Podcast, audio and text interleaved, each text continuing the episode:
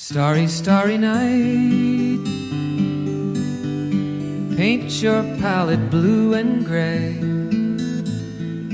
Look out on a summer's day with eyes that know the darkness in my 你听过五秒法则吗不是那种掉在地上的食物五秒钟内捡起来就没有脏的说法.而是当你有了达成某个目标的行动直觉时，你就要五、四、三、二、一动起来，不然大脑就会绑住你的手脚。举个简单的例子，早上六点你的闹钟响了，你下意识的动作是闭着眼睛关掉它，睡个回笼觉，还是直接起身呢？如果是后者，那么恭喜你，你可能已经在从前使用过无数次五秒法则了，只是你还没有意识到。而如果你是前者，在一次又一次起床失败后，耽误了早上的行程，以致迟到，那么你真的需要这五秒钟时间来拯救一下你自己，因为你已经被困在了心理学家所说的习惯循环中了。所谓的习惯循环，是指一复一日按下这个小睡按钮，这个行为已经在大脑里形成了一个习惯的闭环。这里是陌生人，一个人的精神良药，我是主播苏北。今天为你带来的这本书叫做《五秒法则》，作者梅尔罗宾斯，知名的 TED 演讲者。他的 TED 演讲《如何不让自己的生活一团糟》在 YouTube 上的播放量已经超过了一千三百万次。收听本期节目依然有赠书福利，关注微信公众号 MMOOFM 或搜索“陌生人”找到我们。声是声音的声，不是生猴子的生哦。当你看见两颗红色小药丸的图标，点击关注就可以成为我们的耳朵了。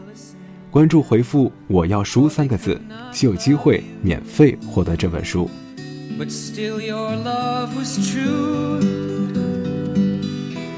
And when no hope was left inside on that starry, starry night, you took your life as lovers often do.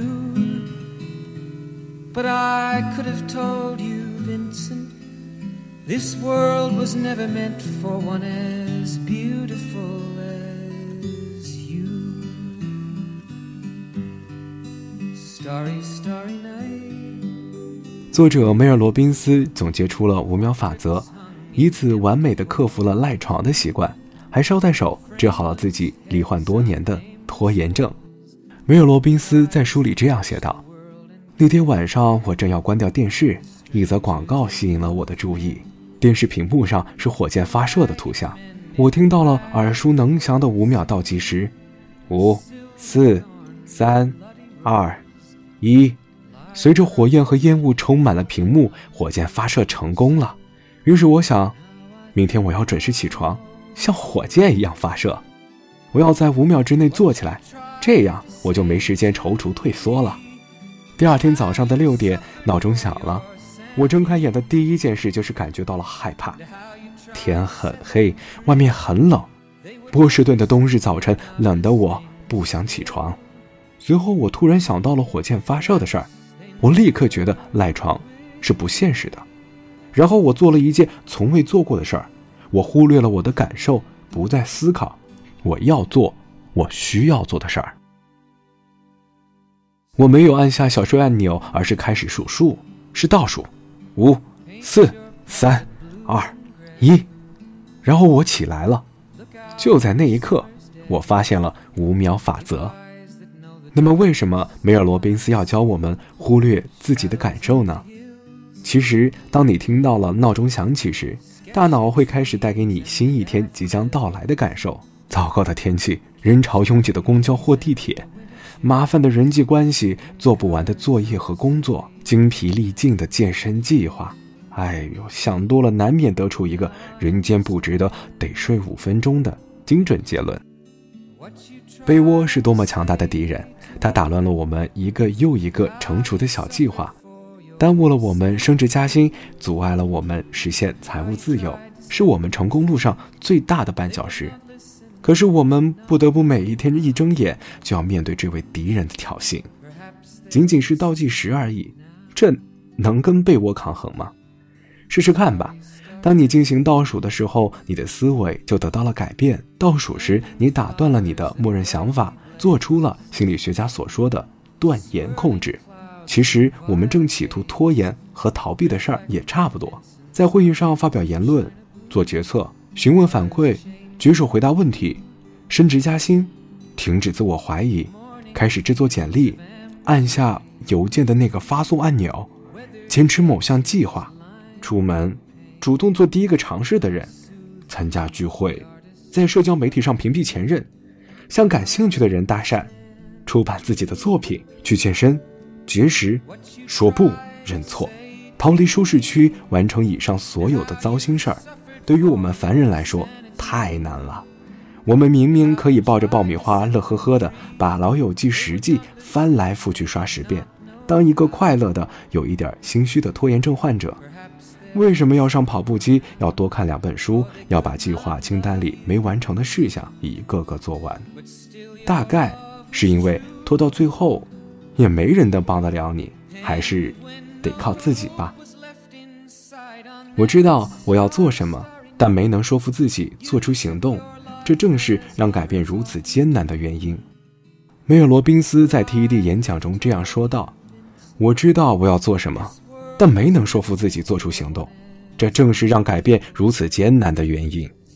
改变需要你去做那些让你感到困难和害怕的事儿，改变需要勇气和信心，而我刚好两者皆无。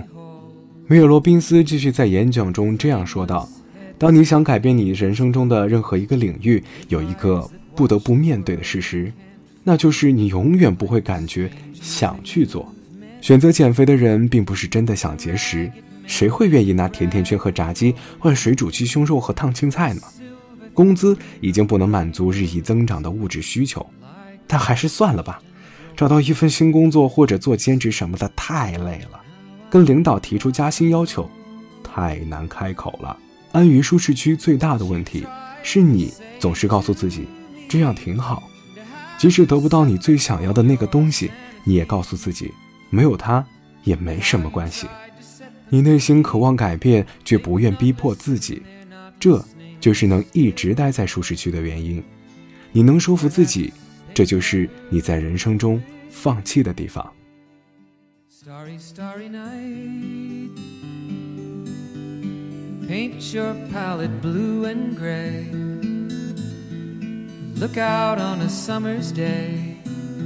with eyes that know the darkness in my soul shadows on the hill 在屡试不爽用五秒法则治好了赖床的习惯之后梅尔罗宾斯开始尝试着把它运用在全天的生活里于是他被这样一个又一个五秒钟带出了舒适区。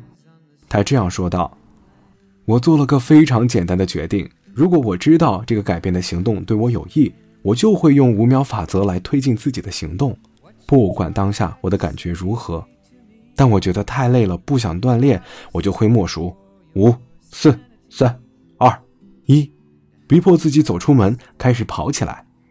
当我拿起酒杯，虽然心里知道自己不该再喝酒了，我就会默数五、四、三、二、一，把波旁威士忌放下，让它离开我视线。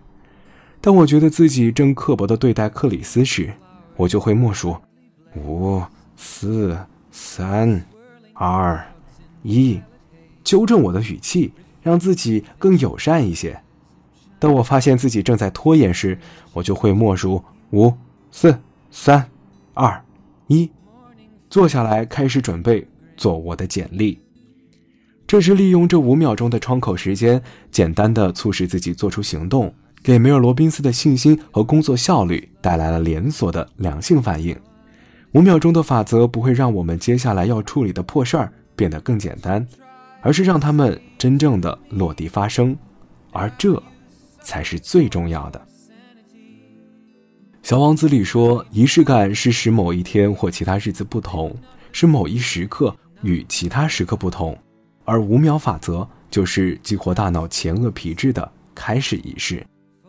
前额皮质呢，是当你集中注意力、做出改变或采取深思熟虑的行动时运作的大脑区域。